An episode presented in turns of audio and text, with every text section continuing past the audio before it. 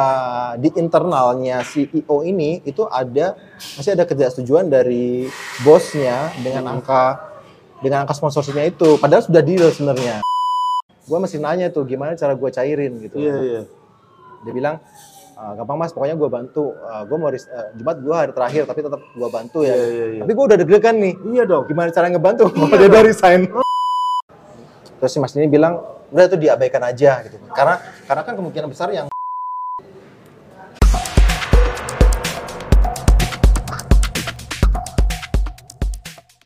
Ini dia kali ini bersama Yudhistira Bawono. Ya, the man behind event-event kompetisi yang ada di Indonesia. Apa kabar Pak Yudhis? baik Pak Widi. Kita jadi panggilnya Pak-Pak ya. Iya. Wah, udah berumur ya Pak kita ya. Aku sebenarnya udah dari kemarin-kemarin mau janjian terus tapi gila kesibukannya luar biasa. Ah enggak juga. Iya dong. Kan ada soalnya ada tamu-tamu yang lebih apa ya, lebih terkenal, lebih apa namanya ya, high value gitu. Sebenarnya enggak sih. Untuk di No Cincong itu kita nggak nyari yang terkenal atau high value. Oh, Tapi gitu yang ya? menurut saya ini menarik. Oh. Jadi kadang beberapa eh, tamu-tamu itu yang aku panggil pun juga aku undang juga mungkin ya lokal dari Ya. dari Kediri, dari Blitar, dari Malang dan bukan yang nasional. Tapi menurut aku memang menarik untuk di share. Nah, sedangkan Yudis ini kan juga wah udah nasional banget nih sekarang. Enggak juga. Des, kesibukan sekarang gila eventnya nggak berhenti nih ya. Eh, iya sih. Itu karena saya sebenarnya lagi pengangguran. Oh gitu. Ada pengang- lagi pengangguran kan butuh dapur supaya ngebul terus kan. Iya, betul. Nah, ya kebetulan sebelum-sebelumnya udah ada track record ngerjain event-event kompetisi kan. Hmm. Terus habis gitu eh, dari SCI juga eh, kebetulan lagi aktif dan Hmm. mereka secara SDM internal itu juga kurang kan untuk yang Iya, iya, iya, event pasti. ya.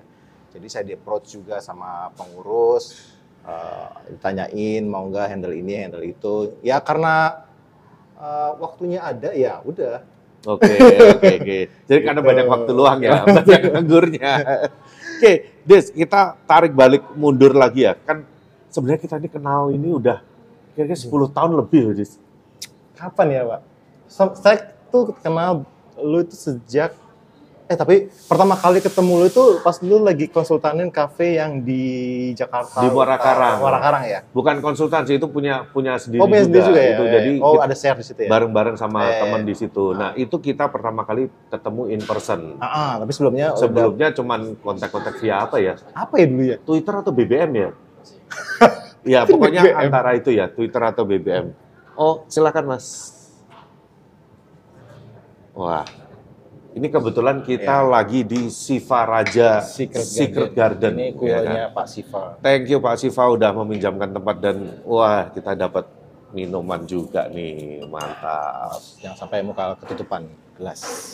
Nah, dari situ kan akhirnya kita kenal ketemu in person ya. Iya. Nah, tapi mungkin bisa diceritain. Jadi ketika lo mengawalinya ini kan dulu sih aku kalau ngelihatnya kamu itu awalnya kan cuman eh, kayak coffee blogger ya. Iya, Di, cuman di industri kopi di coffee enthusiast lah. ya coffee Sih. enthusiast. Terus akhirnya bisa sampai terjun di industri sampai hari ini tuh awalnya gimana? Mungkin bisa diceritain karena teman-teman banyak yang belum Hmm. tahu nih. Iya, sebenarnya dulu kan gue tuh kenal kopi itu karena kerja di kafenya Pak Henry Kurniawan kan di Bandung. Oh, lu dulu kerja di situ? Iya. Di Hope Cafe Gue itu? kan kenal lu tuh gara-gara Pak Henry juga kan. Oh, lu di Hope Cafe itu Iya. lu kerja jadi apa di situ? Jadi babu. Aku sih juga pernah sih. ya dulu namanya The Daily Caffeine terus oh, oh zamannya Daily Cafein The malah. Daily Caffeine pas baru mau buka Ah, gila Heeh. itu sebelum Hope Cafe sebelum malah. Hope. Iya. Oh my Gitu. god. Terus terus. Ya di situlah kenal kopi Italian style ya maksudnya Iya iya Didi iya kan. iya iya. Eh, diajarin sama Pak Henry minum espresso. Waktu itu waktu pertama kali training eh, sama Pak Henry bikin espresso semua suruh minum. Yang bisa minum tuh cuma gua yang bisa minum Oh, espresso. Padahal ya oke. waktu itu kan ya biasalah eh, Italian style klasik gitu Iya kan. iya iya. Bitter, bold gitu kan. Cuman gue yang bisa minum. Em, ya itu awal pertama kenalan sama Kopi. dunia kopi. Cuma itu gue itu cuma part time. 2006 2007 ya kayaknya. Betul, Iya kan? gue tuh masih kuliah part time. Em, terus lulus 2007 gue ke Jakarta. Mm-mm.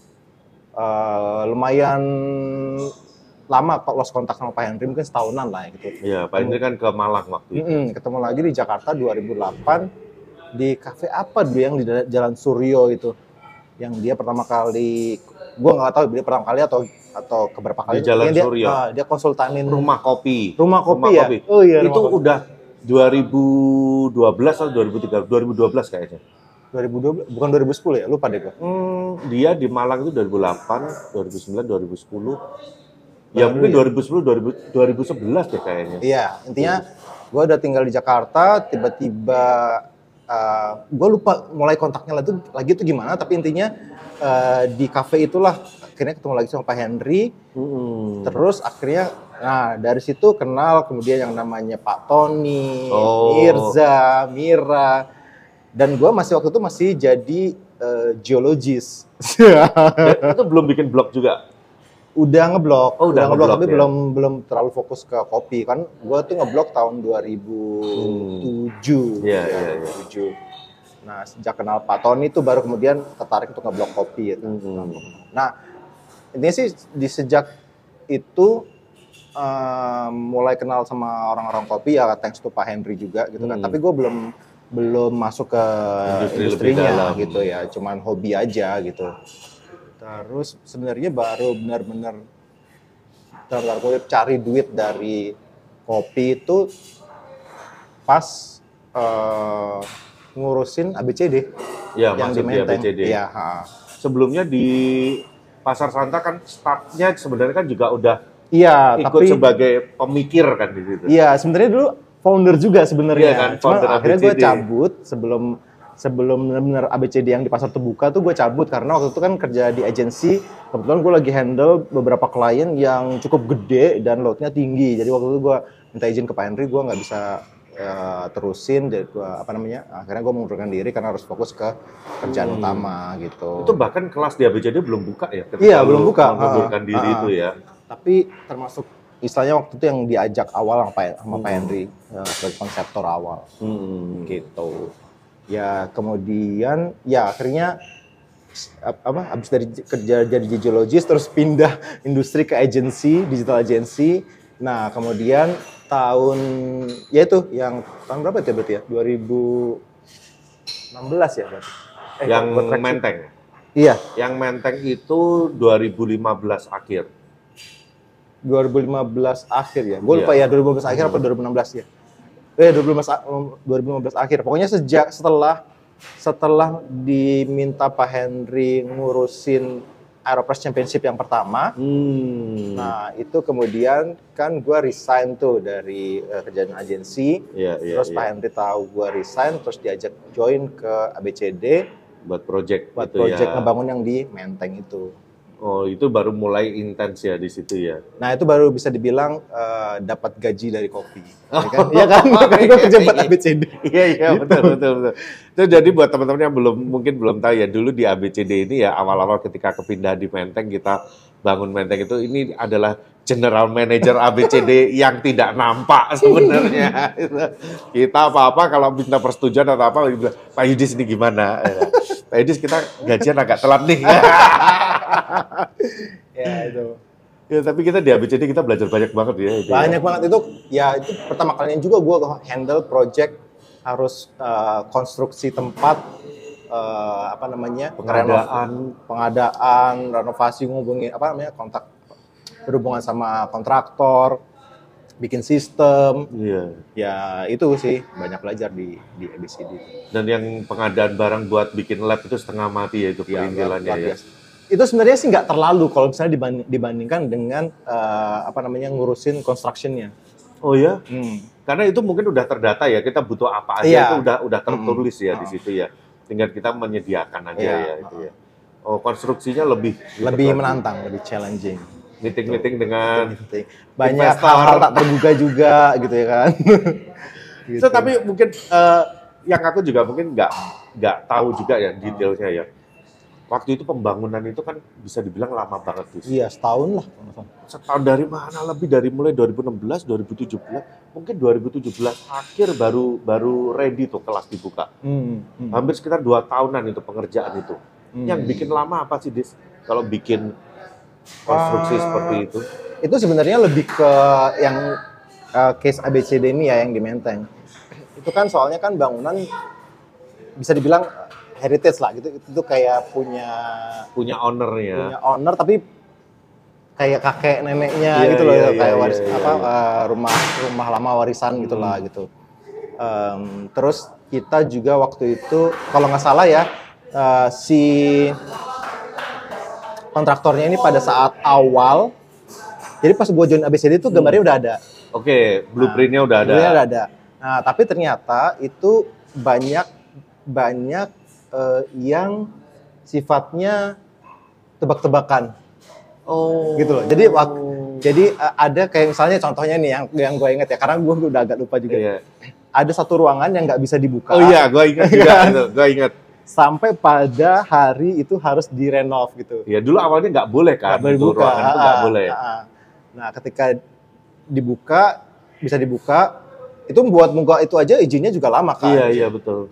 Ketika udah dibuka ternyata ukurannya Berbeda. bukan sesuai yang Oh, diomongin sebelumnya oke, gitu. Karena nggak ada rumah itu apa blueprint aslinya kayaknya nggak ada gitu. Hmm, hmm. Terus belum lagi kayak oh ternyata atapnya pun eh, pas dicek lagi dibuka semua plafonnya ternyata Udah lapuk. eh, udah lapuk, rayapnya banyak harus di ini Hmm, total hmm, gitu hmm. ya banyak-banyak hal-hal Iya, yang iya, tak terduga iya, gitu iya. yang bikin yang bikin lama. Karena kan ketika ada sesuatu yang tak terduga terus involve ada apa namanya eh, ada keterkaitan sama biaya yang membengkak kan harus approval lagi Iya ke iya iya investor betul. dan segala macam. lagi, approval, nunggu Iya. lagi, meeting lagi gitu Kayak ya. Akhirnya tapi jadi ini ya. Ya alhamdulillah Ya, jadi. Itu hasilnya luar biasa sekali. Gitu. Ya itu kan berkat visinya Pak Henry juga Iya ya. betul. Jadi dia yang memikirkan dia mau bikin gimana gimana ya, tapi pelaksanaannya Anda yang Ya, pelaksanaannya saya. nah itu dari awal dari proses bikin belajar untuk eh, jadi kontraktor, Iya kan jadi kontraktor. Nah setelah itu mulai awalnya bisa mulai handle ke event-event itu startnya berarti dari Aeropress itu. Itu iya, itu dari Eropa. Tapi kan sebenarnya itu kan simple, eh, event yang simple ya. Simple ya. Showdown gitu. Sebenarnya mulai dilibatkan ke event itu gara-gara Barista Guild.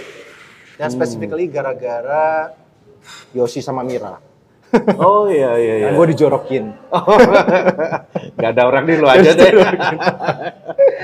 Karena waktu itu kan eh, ceritanya ada meeting Mm-mm. eh, apa tuh namanya ya founders meeting ya kalau nggak salah atau apalah sebetulnya lupa Eh, barista guild yang kedua kalau nggak salah jadi yang pertama tuh ada eh, founders meeting itu di Senali kalau nggak salah Hmm. terus kayak bikin kerangkaian dan segala macam nah terus ada meeting kedua di anomali Menteng itu eh, pemilihan ketua tuh itu ada Oh, oke. calonnya kalau nggak salah Ojan, Aga sama Yoshi. Yoshi. Kalau nggak salah ya, gue agak lupa. Akhirnya Yoshi kepilih di situ. Nah terus langsung bikin kayak semacam kabinet kerja lah gitu. Hmm. Terus awalnya gue tuh cuman datang, kan gue bukan orang kopi waktu itu, masih belum Iya, orang kopi. Gue datang cuman karena ya gue tahu gue punya apa Kenal namanya, kenalan lah. lah, Iya, banyak kenal. kenalan situ, pengen tahu ini apa sih gitu. Lah kok ternyata disuruh sama Yoshi untuk masuk ke divisi event. Ya, Oke, Gitu. oh awalnya di situ. Iya, di Oh, event. oke. Udah, itu langsung bikin program kerja di situ. Waktu itu event pertama adalah eh, kolaborasi sama Skopi di Trade Expo Indonesia, Hmm, kalau nggak salah hmm. Trade Expo Indonesia. Nah itu eh, ya mulainya di sini lah pokoknya, mulai di Hmm, situ. hmm. Tapi terus kemudian Barista Guild kan dikasih mandat sama SCI untuk kemudian Kompetisi. adain kompetisi-kompetisi itu. Ya karena gua ketua divisi event ya mau nggak mau harus eh, ikut campur kan. Iya, gitu. iya. Ya untungnya sih eh, Yoshi sama Mira ini banyak ngebantu lah, banyak Hmm. ngebantu harus ngapain eh, apa namanya nge, apa nge-guide lah. Hmm, hmm. Karena kan gue sama sekali nggak ada involvement di kompetisi kopi sebelumnya. Iya, iya, iya. involvement gue satu-satunya itu tahun 2014 tuh kalau nggak salah di Bali. iya. Tapi Latte pa- art. paling enggak waktu itu lu juga sempat handle yang Jakowi pertama juga kan? Joko, iya Trodonan juga ya. Iya, Jakowi yang pertama itu kan ada kompetisi Iya, uh-uh. Aeropress juga kan? Iya, heeh. ya itu kan karena berbekal Aeropress yang Iya, sebelumnya. iya, kan. iya, iya. Ya itu.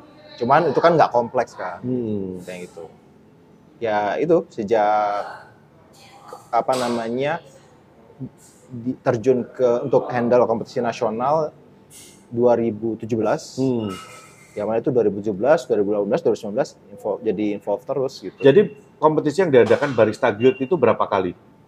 tiga, Tiga tiga kali, kali. ya? 2017, 18, 19. Ah. Itu masih di bawah Barista Guild semua itu. Iya, di di apa namanya? di manage oleh Barista Guild Hmm. dengan mandat dari SCI. Terus kemudian setelah itu, Dis, kenapa Barista Guild ini berhenti? gue juga nggak tahu sih itu. Lu kan di dalam situ dong. Gue kan nanyanya ke lu dong. Kegagalan regenerasi. Ya, Maksudnya gak ada regenerasi? ya kan sebenarnya harusnya kalau asosiasi kan eh, setelah jangka waktu tertentu ada pemilihan pemilu lah lagi, ya, pemilu iya. kan. Ya waktu itu itunya tuh yang gagal dilaksanakan. Oh, jadi nggak ada eh, ibaratnya rapat apa Iya. ya, rapat besar lagi nggak ada. Iya, ada. Terus untuk agenda untuk eh, generasi berikutnya, Iya. penerusnya nggak ada juga ada, ya. ada. Jadi waktu itu seolah-olah Barista Guild ini dibikin eh, hanya untuk menjadi perpanjangan tangan SCAI untuk event kompetisi. Setahu gua waktu itu uh, Barista Guild itu diinisiasi oleh beberapa orang yang resah karena uh, waktu uh, correct me if I'm wrong ya. Iya. Waktu itu SCI dianggap terlalu ke hulu, hilirnya Oh, kurang oke, diperhatiin oke, oke. gitu. Itu zamannya ketuanya siapa ya? Dis. Ketuanya Pak Safudin. Oh, kenapa sih takut banget nyebut namanya salah sebut Safrudin? takut salah sebut nama. Saya ini agak-agak ini memorinya agak lemah kalau nama. Ngeles aja. Safrudin. Safrudin. Pak Safrudin itu. Terlalu ke hulu. Waktu itu dianggapnya begitu. Dianggapnya begitu ya. Sehingga akhirnya perlu Karena ada sebelumnya tuh. Eh, kalau nggak salah juga ada kompetisi nasional yang secara pelaksanaannya itu nggak apa tuh kacau lah bisa dibilang gitu. Yang tahun berapa, Dis? Tahun 2000 berapa ya? 2015 atau 2016 deh. 15 nggak ada. 2014 sama 16. Iya. 2014 gue masih ikut. Masih ikut dalam artian waktu itu, nah itu tuh pertama kali gue volunteering di di kompetisi nasional sebagai fotografer. Oh, oke, itu oke, diajak oke. sama Pak Henry waktu itu ke Bali. Yang latte art. Tapi gue nggak ada involvement sama sekali ke di kepanitiaan sih gitu. Hmm, Lu belajar ngamatin aja dulu ya waktu itu ya. Sebenarnya ngamatin pun nggak, gue cuma di aponya sekedar foto aja. Ya nggak ada tujuan mau Gak ada tujuan. mengamati supaya oh event itu kayak gini ya nggak cuma datang aja ya. iya, orang-orang di waktu itu juga ditunjuknya kayak beberapa hari sebelum kayak Pak Henry nanya, "Dis, bisa bantuin foto nggak?" Bisa, ya, berangkat. Berangkat. Udah gitu deh. Oke, nah. So, jadi setelah itu akhirnya lu banyak dipercaya buat handle event-event kompetisi kan. Lebih kayak ini masternya event ini ya Yudis nih. Nah, yang gua pengen tahu nih selama pengalaman lu bertahun-tahun ini ya di eventnya, menyelenggarakan event. Itu yang paling susah itu di ngurus apanya sih, Yus? Paling susah ngurus apa? Sebenarnya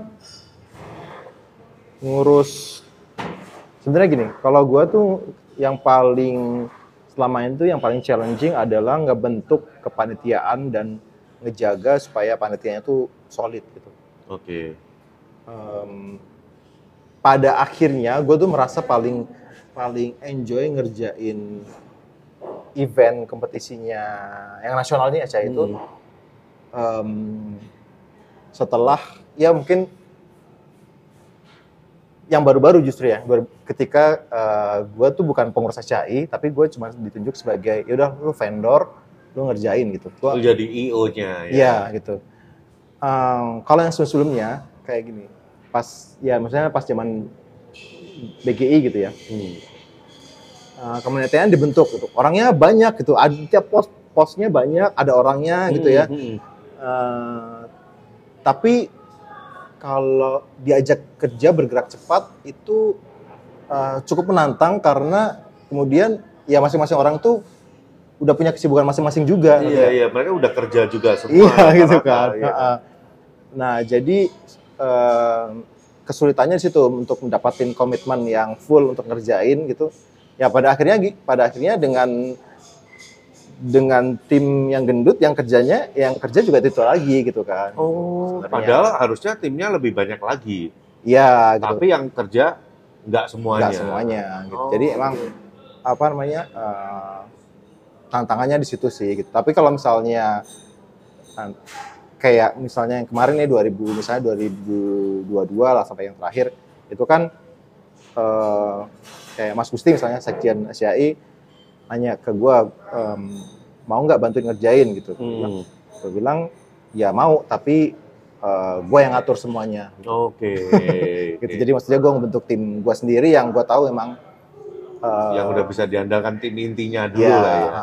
gitu. Berarti awal yang susah itu adalah koordinasi ke timnya itu ya. Iya sih, karena kan dulu kan kayak berstagil itu kan semuanya eh, bersifat sukarela ya, Hmm, gitu ya, hmm. gitu.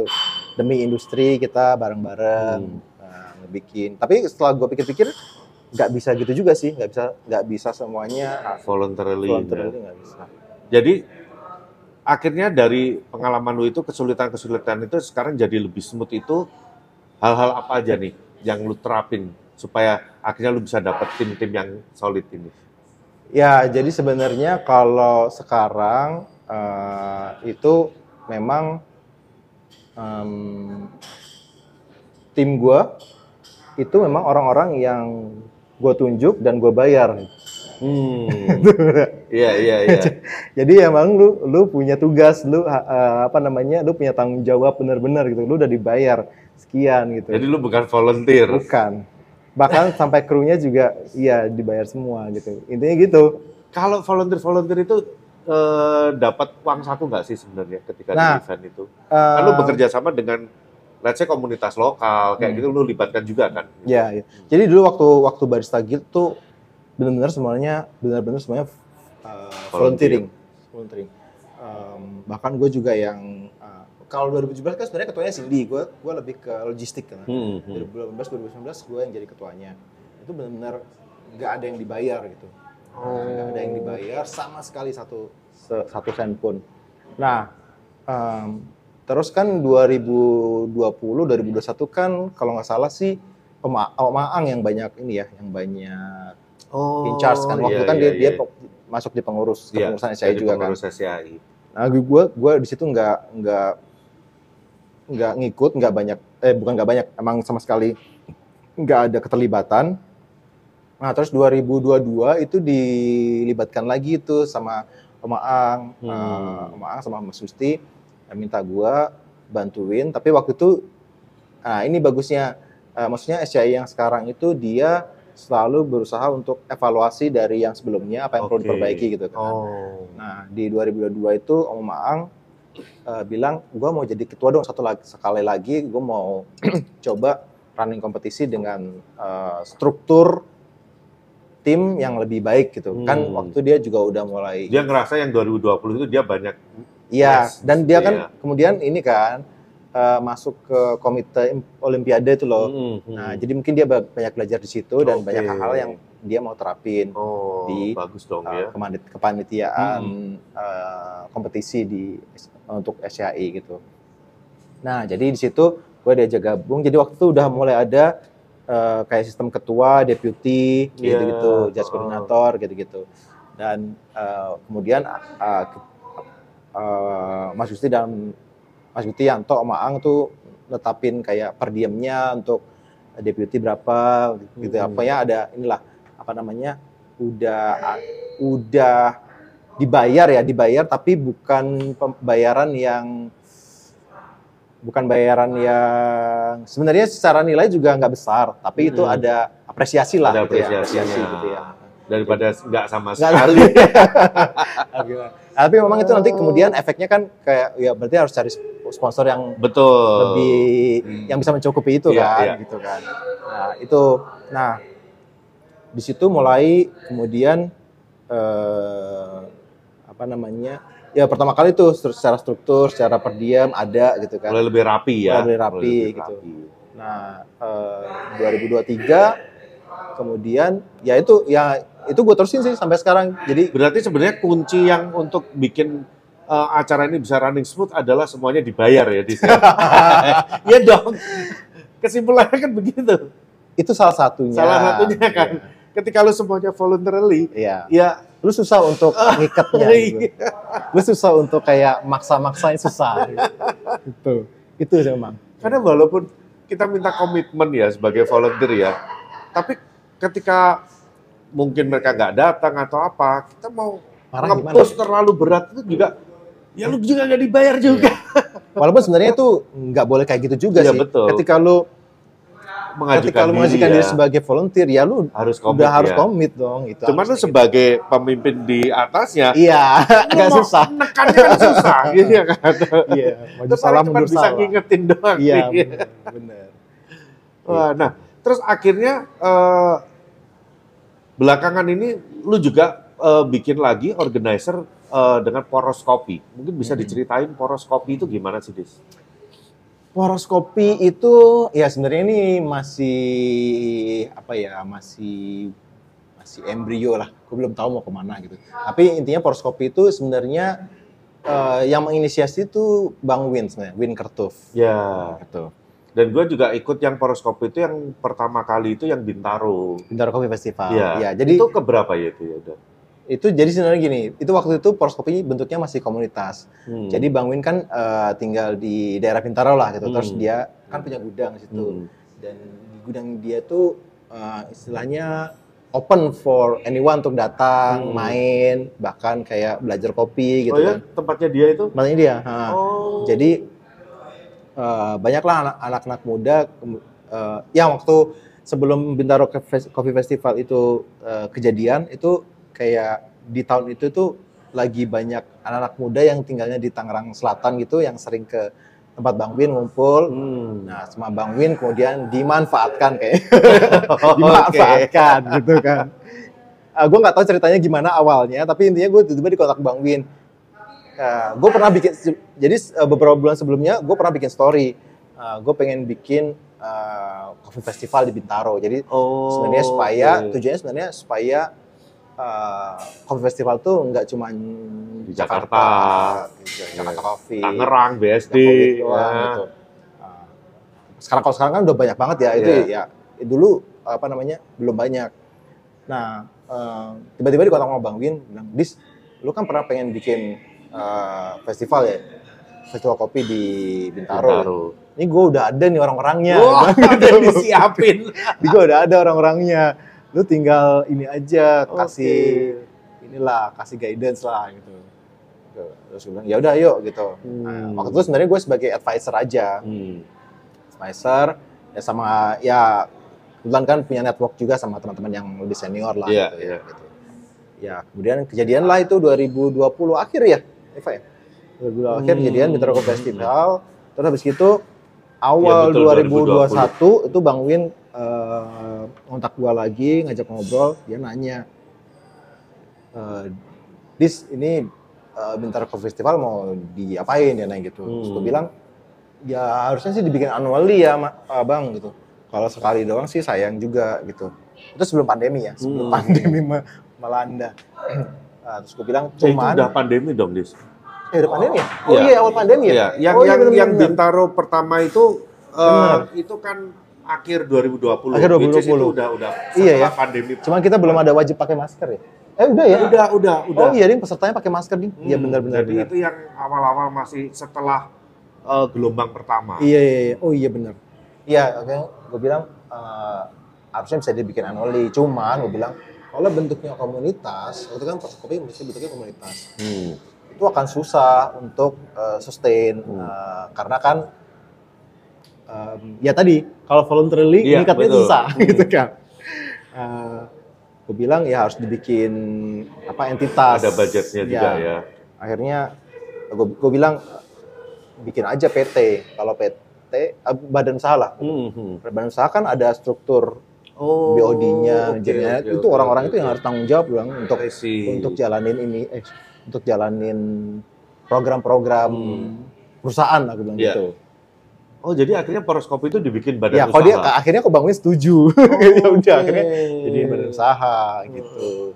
Ya waktu itu juga masih belum jelas mau ngapain ya. Tapi waktu itu kita fokusnya sebenarnya pengennya memang core-nya di education sama event gitu Hmm, kan. hmm, hmm, hmm. Ya udah em, bentuknya badan usaha. Cuman memang proyeknya nggak ada, belum ada. Jadi Iya, iya, iya. ya, iya, jadi iya, kita iya. Mengalir aja sih sebenarnya Hmm. karena kan waktu itu kita juga masing-masing itu juga masing kan founder force-nya ada empat masing-masing juga udah istilahnya udah punya pekerjaan masing-masing bisnis masing-masing gitu jadi ya porskopi kita kita kita jalanin tapi ngalir aja Jadi akhirnya ketika lu dapet eh, tawaran event-event, lu Hmm. gabungin aja sama poroskopi itu. iya ma- maksudnya gua kalau misalnya kayak sekarang kayak ya beberapa event terakhirnya SCI itu ya istilahnya SCI Meng-hire. hire porskopi sebagai vendor ya. gitu Padahal Bang Win sendiri nggak pernah muncul ya. nggak pernah karena Kenapa sih dia nggak pernah muncul? Kan dia inisiatornya. Dia. dia tuh kayak ini nih Pak Siva di sini. Jadi Oh. jadi itu dia tempat tempat kita ini aja, tempat kita mengeluh kalau ada masalah. Oke. Padahal Bang Win itu di eranya zaman dulu itu dia namanya terkenal sekali. Bener. Makin lama makin ke sini makin banyak orang nggak kenal sama dia. Emang Terus milih tapi dia pemilih di masih belakang. tetap sombong. Kalau ketemu, lu nggak tahu gua. Ah, orang baru lu, anak baru. Itu kan trademarknya. sombong dia itu. Itu trademarknya dia. Wah, Win itu. Gitu. Berarti dia inisiator juga dan berarti kalau ada event-event ini juga di backup biayanya sama dia dong. Enggak sebenarnya. Oh enggak. Gua kira di backup sama Enggak. Bang Win. Kita ya kan udah jadi badan usaha ya harus cari ini sendiri dong. Cari ini ya uh, Cari duit sendiri. sendiri, supaya Nah. bisa menghidupi si Benar. badan benar. usaha itu ya. Gitu. Gokil dari poroskopi. Nah, tapi eh, yang menarik dis gue sempat dengar juga eh, kemarin kan di Malang ini ada kasus yang Cuy, eh, masuk nih. Masuk. Pas banget. ada kasus yang di mana sponsor utama itu mengundurkan diri Hamin 2. Terus ternyata setelah itu gue juga baru dengerin ternyata event ICC League yang di Bali kemarin yang diadakan beberapa minggu yang lalu, Siapa yang ada? Eh, hah? Siapa yang ada yang di Bali? yang di yang di Bali kan ICC League kan poroskopi yang menghandle ya kan bekerja sama dengan media-media lain dan sponsor yang lain. Iya. Gue juga dengar ada sponsor juga yang melakukan hal itu Hmm. setelah acara berakhir malah katanya Dis. Atau acara baru mau mulai atau gimana sih? Mungkin lu bisa kasih lu kan yang terlibat di situ. Lu kan mungkin korbannya. Korban. Ya sebenarnya itu bukan sponsor. Jadi gini, em Poroskopi itu ketika mengajukan diri ke SCI untuk menjadi penyelenggara itu em, keberaniannya, gitu, keberaniannya si Poroskopi mengajukan diri sebagai penyelenggara ini karena eh, sebelumnya kita sudah ada pembicaraan dengan salah satu IO gede lah, gitu, IO gede Oke. yang punya event gede juga. Em, di event gedenya dia itu uh, ada acara kopi sebenarnya. Nah, Hmm. Dia pengen uh, atau setidaknya ini salah satu salah satu pegawai di situ, pegawai Hmm. di IO ini itu apa namanya ya, ketemuan sama gua terus bilang uh, pengen bikin kompetisi di eventnya dia nih yang lebih prestis lah gitu. Yang di Bali gitu. kemarin itu sebenarnya kemarin sebenarnya sebelumnya dia tuh eh, eventnya tuh jadi gini ini ada event gede dia punya event Ah. gede nih io-nya nih nah di dalamnya itu ada program kompetisi oke. tahun lalu jalan Iya. program kompetisinya itu cuman bentuknya baru berupa trodon-trodonan gitu lah Oh, dia pengen levelnya yang lebih pengen di level up gitu Oke, kan. di scale up lagi. terus eh, ngajak ngobrol gua aku bilang ya kalau misalnya mau kompetisi yang lebih bergengsi ya gua rasa sih saat ini ya mesti ikut programnya SCI gue bilang Hmm. gitu kan Ah, kalau programnya SCI kan berjenjang gitu kan apalagi Hmm. kan sekarang SCI udah buka eh, format liga itu kan Hmm. dan liganya itu pun eh, apa namanya siapa siapa saja bisa mengajukan diri menjadi penyelenggara itu kan dan dari liga itu kan kemudian eh, apa namanya berjenjang ke regional ke nasional dan ke world gitu kan jadi eh, orang setelah kompetisi itu setelah kompetisi di liga tuh ya nggak cuma itu tok gitu kompetisinya masih masih bisa lanjut gitu kan nah maksudnya itu kan eh, kalau menurut gue itu sesuatu yang eh, bisa dibilang bergengsi lah gitu. Iya, iya. nah eh, terus Setuju nih dia akhirnya. tertarik oke Hmm. eh, bisa nih gue jadi hostnya Hmm. di di event dia tuh dia bisa jadi host uh, nyediain venue sama uh, support production gitu Oke. kan. Oke, udah gua udah dapat komitmennya dari dia. Gua tapi masih tuh oh, komitmennya masih berupa apa namanya? Lisan. aja. Hmm. Terus gua pengajukan diri uh, ke masukin Porskopi sebagai penyelenggara lah gitu, untuk yang Hmm. apply untuk yang Bali dan Jakarta. Uh, kemudian dia approve, dapat dari saya dapat approval. Terus ya udah kita mulai pembicaraan lebih detail uh, karena dia punya dua event gede di Bali dan Jakarta. Oke. Ya dua-duanya akan jadi host gitu kan. Nah uh, sponsor kita cari bareng-bareng, gitu kan. Sponsor kita cari bareng-bareng.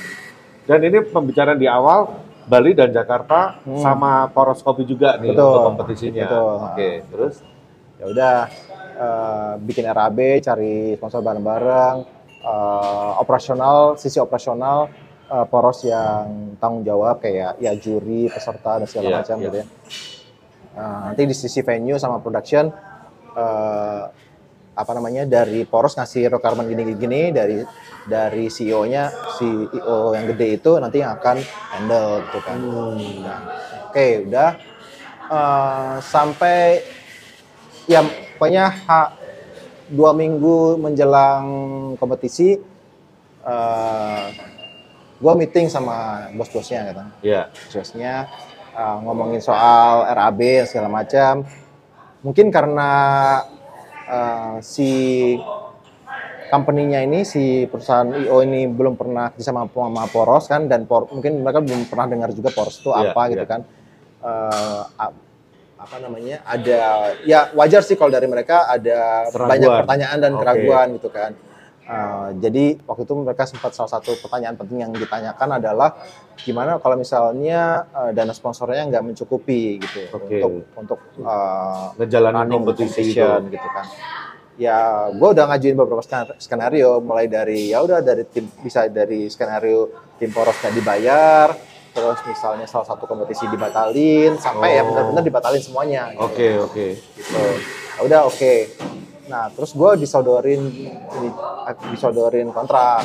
Hmm. Tapi kontraknya waktu itu baru untuk yang Bali. Oke, yang Bali dulu nih Nah, ya. bilang ya udah nggak apa. Nanti kan abis dari Bali kita bisa evaluasi. kan, Evaluasi Jakarta mau lanjut nggak nih yang di Jakarta? Nah, terus ada permintaan juga dari mereka bahwa uang sponsor itu masuk dulu ke rekening mereka. Nanti gua baru bisa klaim setelah gua bikin report. Oh, Nah, I see. gitu. Nah, kemudian jalanlah yang di Bali. Hmm. Sebenarnya kalau eh, dari apa pemasukan dari uang sponsor dan eh, tiket peserta gitu-gitu itu nggak minus Oke. masih ada lebihnya hijau lah masih ada hijau walaupun Iya, tipis iya, gitu iya. ya Nah, terus Ibaratnya semua pihak nggak ada yang minus ya? ya Oke. nah, tapi waktu itu kondisinya adalah eh, uang sponsornya belum diterima sama poros jadi poros masih eh, nombokin Nalangin dulu. nalangin, gitu kan. nah setelah Bali selesai Nalangin duitnya Bang Win bukan? seandainya saja ya ya tapi ada sih ada duitnya Bang Win ada duit gua gitu. terus terus.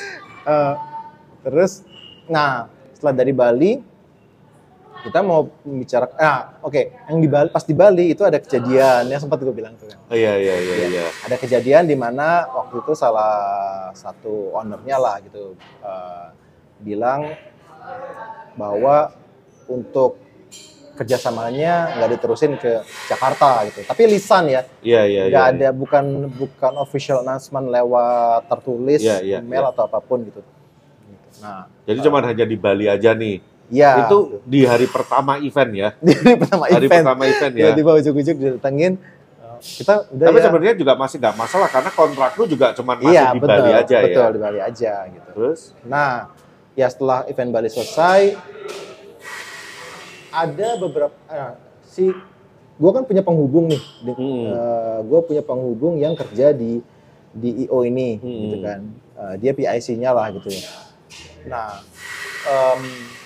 gue dapat cerita dari dia bahwa sebenarnya eh, dari ownernya ada keinginan masih ada keinginan untuk lanjutin yang Jakarta. Oh, oke. gitu. Info dari si Dari si PIC-nya ini. PIC ini disebut saja Mas D ya. Ya, Mas Denny. nah, em, cuman ada isu katanya. Jadi terkait sponsorship gitu. Ada beberapa sponsor yang waktu itu kita deal eh, kerjasama dengan mereka untuk Bali dan Jakarta dengan imbalan mereka dapat booth di event yang di Jakarta ini. Oke. gitu kan. Eh, dengan angka dengan nominal sponsorship yang sudah disetujui itu sekian. Iya. Nah, tapi ternyata eh, di internalnya CEO ini itu ada masih ada ketidaksetujuan dari bosnya dengan angka dengan angka sponsorshipnya itu. Padahal sudah deal sebenarnya. Oh udah deal tapi terus kemudian bosnya Tapi ini heeh. masih nggak setuju lagi. Heeh, Waduh. gitu. Ya pokoknya ribet di situ sampai kemudian eh, itu eh, seminggu setelah Bali itu gue udah submit ini juga nih laporan juga nih. Udah report nih. Nah, udah submit report. Gue nanya gimana eh, flow-nya sampai gue bisa dapat pencairan kredit Iya, iya, dari iya, Cesna iya. gini, gini, gini, gini. Nah, tapi kok kemudian dua minggu setelah event Bali itu selesai, si Mas D ini bilang, wah gue ribet nih di sini, gitu. Gue mau resign aja, gitu. Wah. Gua Oh jadi bilang- si Mas D itu bilang kalau Sempat dia bilang mau resign. mau Gua resign. bilang, ya nggak apa-apa kalau mau resign, tapi ya lo tolong dibantuin nih supaya Iya gue iya iya. cair, iya. Lu mau gitu. ke mana kalau nggak lewat si Mas D ini ya? Iya, karena karena penghubung gue tuh sih. Iya. Itu. Waduh. ya iya, singkat cerita gue lupa tanggal berapa itu ya pokoknya pokoknya gini dia sempat bilang eh, seminggu sebelum dia resign dia bilang bahwa oke eh, dia bilang ke gue eh, Jumat itu hari terakhir dia gitu. hari Rabu itu gue masih bisa kontak-kontakan sama dia gue masih nanya tuh gimana cara gue cairin gitu Iya iya. dia bilang "Ah, gampang mas pokoknya gue bantu gue mau eh, Jumat gue hari terakhir tapi tetap gue bantu ya Iya, iya, iya. tapi gue udah deg-degan nih Iya dong. gimana cara ngebantu Iya dia udah dong. resign Oh. Kan. Wah gue udah udah bad feeling aja ini waduh ini pasti kasus nih gitu. nah tiba-tiba hari eh, hari Rabu sore hari Rabu sore gue lupa tanggalnya tapi Ah. hari hari- yang gue ingat hari Rabu sore itu salah satu sponsor sponsor susu itu nelpon gue dia nanya kenapa kok dia di charge sama CEO ini untuk Ah. bayar uang sponsorship padahal kontraknya belum ditandatanganin Oh, oke. Belum tanda- karena kan gini karena tadi masih ada isu Hmm, internal itu kan soal hmm, ketidaksetujuan hmm, nilai hmm. gitu kan. Jadi eh, apa namanya kontraknya sponsorship itu belum ditandatangani sama si Pak Bos. Itu gitu. Ya, terus abis gitu eh, gua call si Mas Di ini terus si Mas Di ini bilang udah itu diabaikan aja gitu. Karena karena kan kemungkinan besar yang Iya, iya, iya. yang event Jakarta ini nggak jadi gitu kan. Disebutnya juga nggak Kalau nggak jadi, kalau nggak jadi kan berarti si sponsornya juga nggak masuk gitu kan. Hmm. Karena kan kontraknya tadinya buat event Bali sama Jakarta gitu. Hmm. Duitnya baru cair kalau misalnya ya yang Jakartanya jadi kan. Gitu. Ya karena Jakarta yang jadi duitnya nggak cair gitu. Waduh. Nah, karena kalau misalnya karena tadi nggak cair, jadi yang skenario tadi yang Bali sebenarnya plus, jadi minus tapi minusnya nggak seberapa sih sebenarnya Iya, iya, iya. kalau Cair. kalau cair ke gue itu gitu. Ya nggak apa-apa sih minus sedikit gitu, tapi yang penting cair. Yang sekarang belum cair sih. Nah, oke. Jadi Rabu itu gue telepon sini kan si Mas D ini. Eh, katanya udah abaikan aja gitu. Nah, terus gue bilang gitu ke si sponsor susu ini. Nah, terus si sponsor susu ini email, email ke membalas emailnya yang tadi yang yang tadi yang billing eh, orang billing dari CEO ini kan Hmm. kirim email ke sponsor susu nagih kan nagih duit sponsorship. Nah, terus eh, si sponsor susunya balas emailnya bilang bahwa eh, berdasarkan informasi dari Mas D itu bisa diabaikan. Dia minta ada email resmi tentang Oh. itu supaya ke depannya nggak ada dispute lah Salah gitu. paham Nah, ya. Eh, sampai Kamis pagi itu belum dibales. Hmm. Kalau gua kan nggak bales nggak bisa karena kan kontraknya bukan sama gua. Iya, iya. Kontraknya Karena sama tadi- IO yang itu kan. Iya, karena tadi balik lagi ke eh, yang soal persetujuan bahwa eh, uang sponsorship masuk ke CEO ini dulu Hmm. dulu. Gua nggak mau berkontrak dengan sponsor karena kan bukan ke gua masuk. Iya, iya, iya, iya. Kontraknya harus sama si IO itu. IO-nya. Nah, hari Kamis gua WhatsApp kan sih Mas di Mas tolong dong itu dibales yang emailnya dari Ah. sponsor susu gitu. Eh, soalnya kan ya tadi supaya inilah sama-sama enak gitu Hmm. nggak dibales tuh nggak dibales gua telepon nggak diangkat oh, oke masih sibuk kali ya gitu Deg-degan lagi. deg-degan deg-degan nah eh, Jumat gua ini Kamis nggak bisa dihubungin Jumat Sabtu gua hubungin nggak ada respon sama sekali Waduh. nah hari Sabtu ya itu ya dia gua hari Sabtu tuh gua eh, dapat info dari Bayu ya partner gua di Poros Heeh. si Mas D ini eh, ngebalikin. Jadi waktu itu dibalikan ada barang poros yang dibawa ke Bali, kemudian pas baliknya dibantu sama kita dibawa lagi tapi ke gudang. Iya, iya, Nah, iya. sama Mas D ini barang itu dibawa ke eh, Sowan tempatnya poros dia di Lebak Bulus. Hmm. Nah, kebetulan pas dia datang ke Sowan itu ketemu sama Bayu. Terus Bayu bilang itu dong dibalas eh, WhatsAppnya Mas Mas Yudis, teleponnya Mas Yudis. Dia bilangnya, ya ketahuan lagi namanya. Ya udah diem aja sih. Terlalu semangat.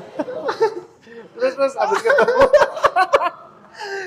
Ya gitu. Jadi wak- udah ketahuan gelagat gak enak karena waktu mau balikin barang itu kata si Bayu mobilnya itu eh, diparkir de dekat pagar terus dia langsung naruh barang-barang itu deket pagar gitu loh. Oh. ngomong sama gua, nggak ngomong sama Bayu, nggak ngomong sama Langsung siapa. cabut. Kayak kayak gerak-geriknya mau cabut gitu loh. Gitu sih Bayu bilang gitu. Ya, tapi si Bayu bilang ke WhatsApp ke gua, kan waktu itu nggak nggak lagi nggak di kan. Si Bayu WhatsApp ke gua, ini katanya ntar malam mau telepon gitu. Eh, ya udah gue tungguin kan. Nggak telepon juga gitu. Sampai ya udah nggak ada kabar sampai seminggu setelahnya. Kan gue sempat ke Bali tuh ya.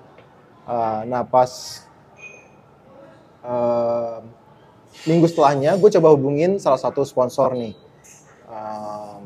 Gue nanya ada informasi nggak? Ada update nggak Hmm. dari Mas D ini? Gitu bisa dikontak nggak nah ternyata dari sponsor ini sponsor mesin yang kebetulan eh, ya udah cukup dekat lah gitu Hmm, hmm. dia bilang terakhir bisa kontak itu juga hari Rabu juga sama dengan hari terakhir terakhir ya. gue hari kontak Ya itu. Sampai sekarang nggak ada kabar dan nomor handphonenya sepertinya udah ganti, Udah ganti.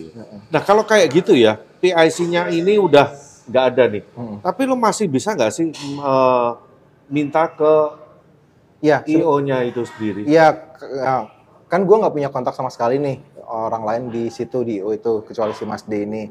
Tapi kemarin sih udah di, ya teman-teman kopi ada yang Kenal. share, ada yang kenal bosnya, kemudian di share nomor teleponnya.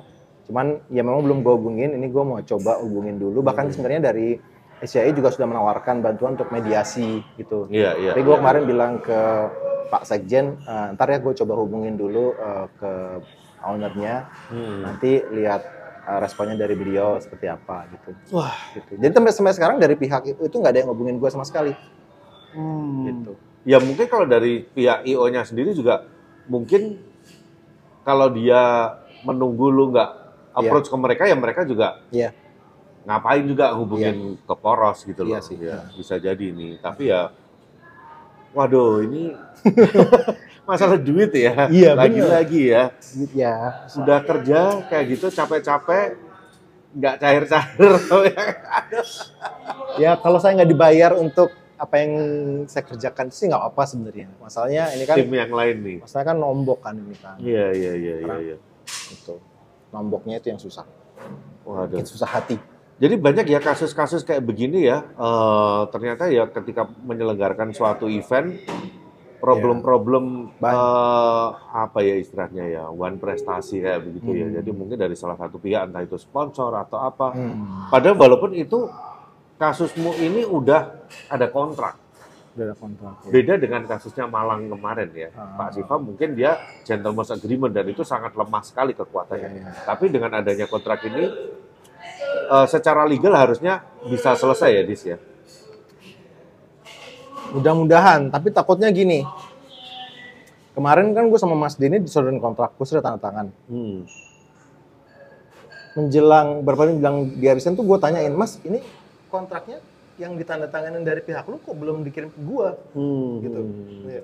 Ah. Wah. Bangsatnya itu tuh. Waduh, kenapa Itu tuh. begitu lagi ya? Nah, itu sih. So, jadi ini mungkin bisa jadi pelajaran ya buat teman-teman yang lain ya ketika kita bekerja sama dengan pihak Hmm. lain, apalagi yang belum terlalu dekat juga, lebih Iya. baik berhati-hati ya. Hati-hati banget, hati-hati banget. Ini aja yang udah ada tanda tangan kontrak aja juga masih banyak celah juga nih Iya. yang bisa selip nih. Makanya juga aku dulu juga pernah eh, pengalaman juga nggak dibayar juga. Hmm. Jadi dulu pernah ada yang hire aku untuk jadi eh, pembicara, Oh, pembicara. jadi pembicara, terus eh, jadi juri di acara kecil-kecilannya Ya, di ya, situ di acaranya itu. Ya udahlah kita cas sekian gitu. Dan Ah. karena orangnya ini approach-nya ini bagus banget nih, dia Ah. sampai datang ke kantor, Oh. ngajakin ngobrol gini-gini, minta bantuan Pak, tolong Pak, siapa lagi nih yang bisa? Nah, ya udahlah kita bantuin. Hmm. Itu terakhir itu event udah selesai, eh, talent yang lain semua dibayar kecuali aku. Jadi aku nanya teman-teman yang lain ya si ada Aga, ada Iya. Coco, udah, lu udah bayar, udah udah, gue udah kelar semua. Ah, itu cuma gue doang ada bayar. Dan itu orangnya dihubungin, Gak bisa, bisa dihubungin tapi gak dibalas. dibalas, cuman dia selalu Oh, ngeles. ngeles terus ngeles terus sampai berbulan-bulan, berbulan-bulan. Kita udah ancam ini kita akan laporin loh gini-gini. Ah. Tapi gue mau ngelaporin duit, duit cuman berapa juta. Iya. Gitu. Aduh, ya akhirnya sampai hilang orangnya. Oh. Akhirnya yang sampai ngilang ya ya udah mau gimana lagi. Akhirnya kayak aku sekarang kalau buat yang nggak kenal apa-apa, lu harus lunas sebelum acara mulai. Iya, iya. Atau mama kalau di lu- luar kota sebelum check out, ya lu harus selesaikan dulu Iya, semua. iya. Kalau nggak gua Iya. kejar, gua nggak mau nggak akan check out Iya, iya. kayak gitu. Tapi kalau yang udah kenal-kenal ya udah kita jalan dulu gitu. Gitu Iya, aja. Ya itu. Ya Wah. suka dukanya. Tapi ya mudah-mudahan segera selesai ya, Dis ya. Amin, amin, amin. amin. Amin, amin. Oke, terus berarti eh, lu sekarang Poros Kopi ini tim intinya nih yang selalu nge-backup lu selama keliling-keliling ini siapa aja di dari Poros nih? Iya, sebenarnya orang-orangnya nggak nggak nggak kelihatan karena bukan buka pertama bukan orang lama di kopi, banyak kan masih baru. Terus yang kedua juga eh, apa namanya ya, em, bukan orang bukan orang-orang yang kayak sering ikut kompetisi atau Iya, apalah. iya, iya, gitu. iya. Tapi mereka, gue bersyukur ada mereka karena ya mereka orang-orang reliable lah gitu Hmm. bisa diandalin gitu. Tapi memang em, dari tim ini kebanyakan tuh eh, bantunya waktu operasional gitu ya. Hmm. Jadi kalau misalnya sebelum event mulai biasanya paling banyak dihandle sama gua sama eh, desainer ada partner gua yang memang eh, jago desain gitu. Hmm. Intinya gua sama dia gitu. Nah, eh, tapi pas hari H pas di lapangan ya kayak eh, mungkin kemarin pas di Greenfish Latte Art Championship em, lo lihat orang-orang yang mungkin memang udah familiar mukanya Ya, ada ya, di ya, ya. event-event nasional gitu ya Ya. kayak Tova, Bayu, Alam kayak gitu-gitu. Eh, yang yang mereka eh, sebenarnya tadinya juga bukan orang event gitu. Bahkan Yang kayak dipaksa dicemplungin di banyak juga nih kayak misalnya kayak ya ada Fadil gitu ya. Em, gua gua sering bukan gua sering ya maksudnya gua paksa jadi sering ngurusin logistik gitu ya. Tapi emang orangnya bagus, rapi gitu. Terus kayak misalnya Alam tadinya ya cuman runner-runner biasa terus gua butuh gua butuh uh, soundman gitu. Gua dia gua ajarin uh, cara setup mixer, uh, mic, uh, sound, cara routing Iya, gitu. iya, iya, dia iya. mau dan akhirnya bisa. Akhirnya kayak kayak kemarin kan uh, di Greenfield Latte Art Championship tuh ya udah gue bawa orang-orang gue Iya, doang iya, nih iya, nggak iya, iya. nggak nggak hire, hire yang third lokal party gitu ya. Kayak Tova kayak aja kan Tova ini kan dulu kan tahu. bukan kameramen. Iya kan kita tahu aja dia, dia kemarin-kemarin kenapa kok jadi dia jadi kameramen ya sekarang. tadinya kan ya? foto dia bisa Ah. ya ambil video bisa gitu nge live stream belum bisa ya kan gue paksa aja harus belajar Gila gila. tapi gila. memang dari gue harus belajar dulu gitu belajar gue gue harus bisa ngajarin mereka gitu Iya, ini yang namanya skill itu nggak cuma bikin kopi ya. Oke, harus bisa fleksibel nih kayak yang lain-lain.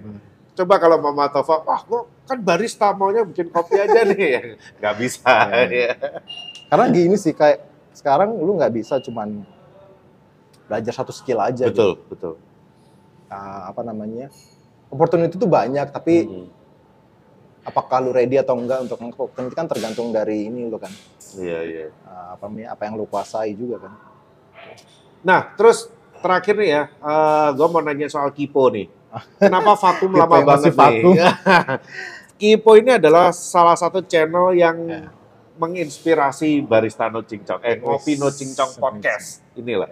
Ya, kita terinspirasi dari banyak podcast ya, tapi Iya, salah iya. satunya ketika kita ngomong, nah ini gue yang pengen bikin nih yang kayak gini Hmm, nih. hmm, hmm. Wah, tapi kalau eh, Kipo enak nih bisa hire Fakri Murad apa ngajakin Hire. Fakri Murad buat nge di sana enak di Jakarta. Gua di Kediri siapa ya? Gua Ya. jalan sendiri gitu. Kenapa kan sekarang jadi vakum lama nih? Vakum itu karena ya itu tadi eh, tahun ini itu kan event berderet ya. Iya, iya.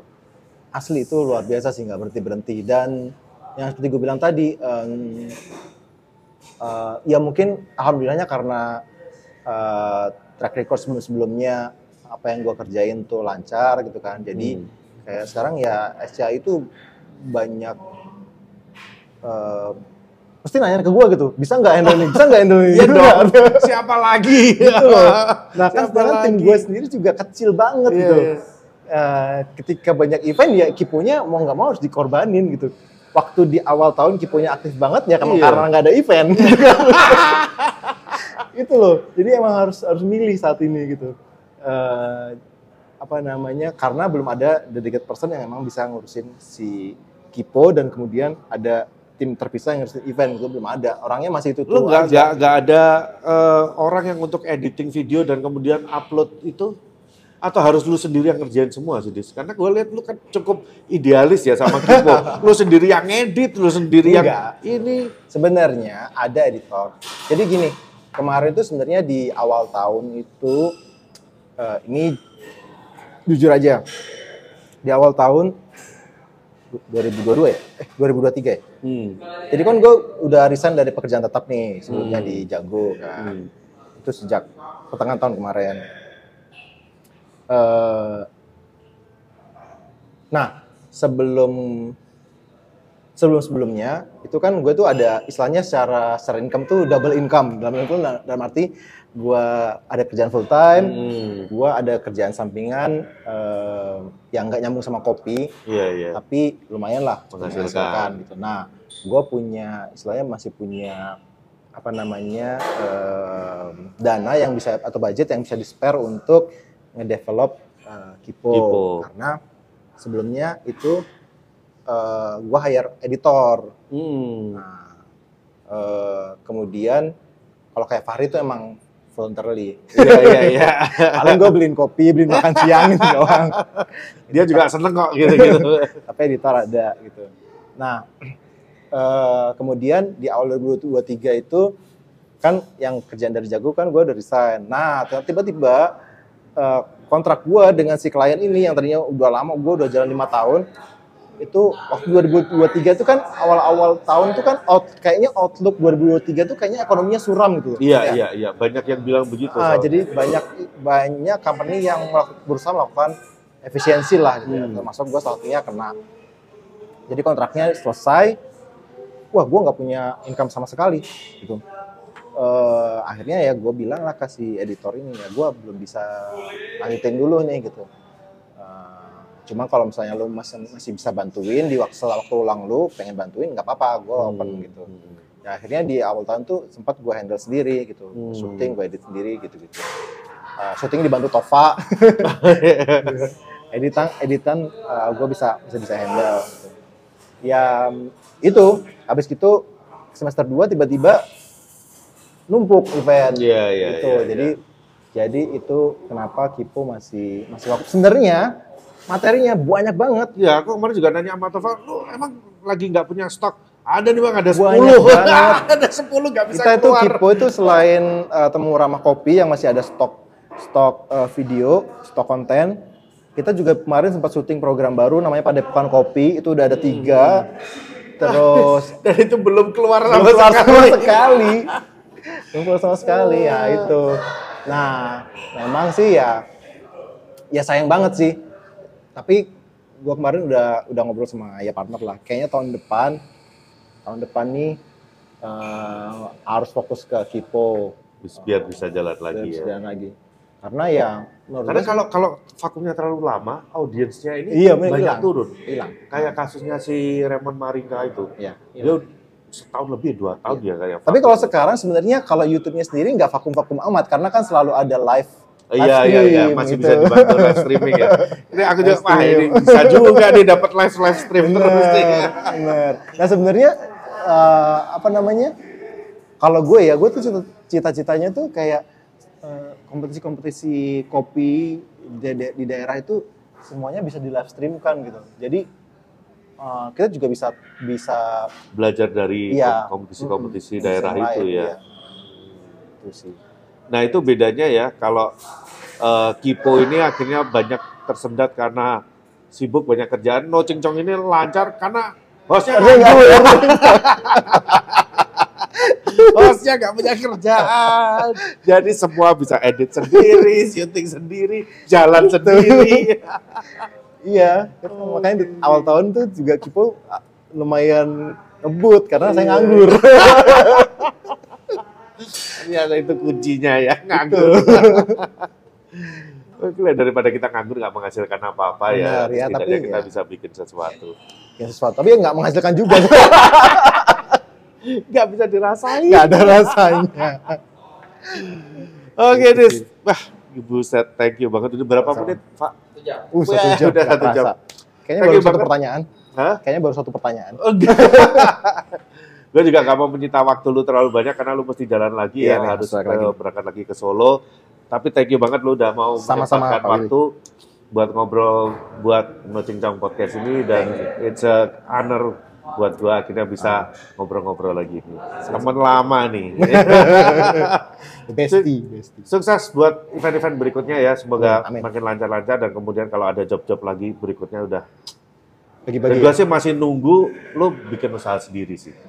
Yang yang lebih bisa menjejakkan kaki lu.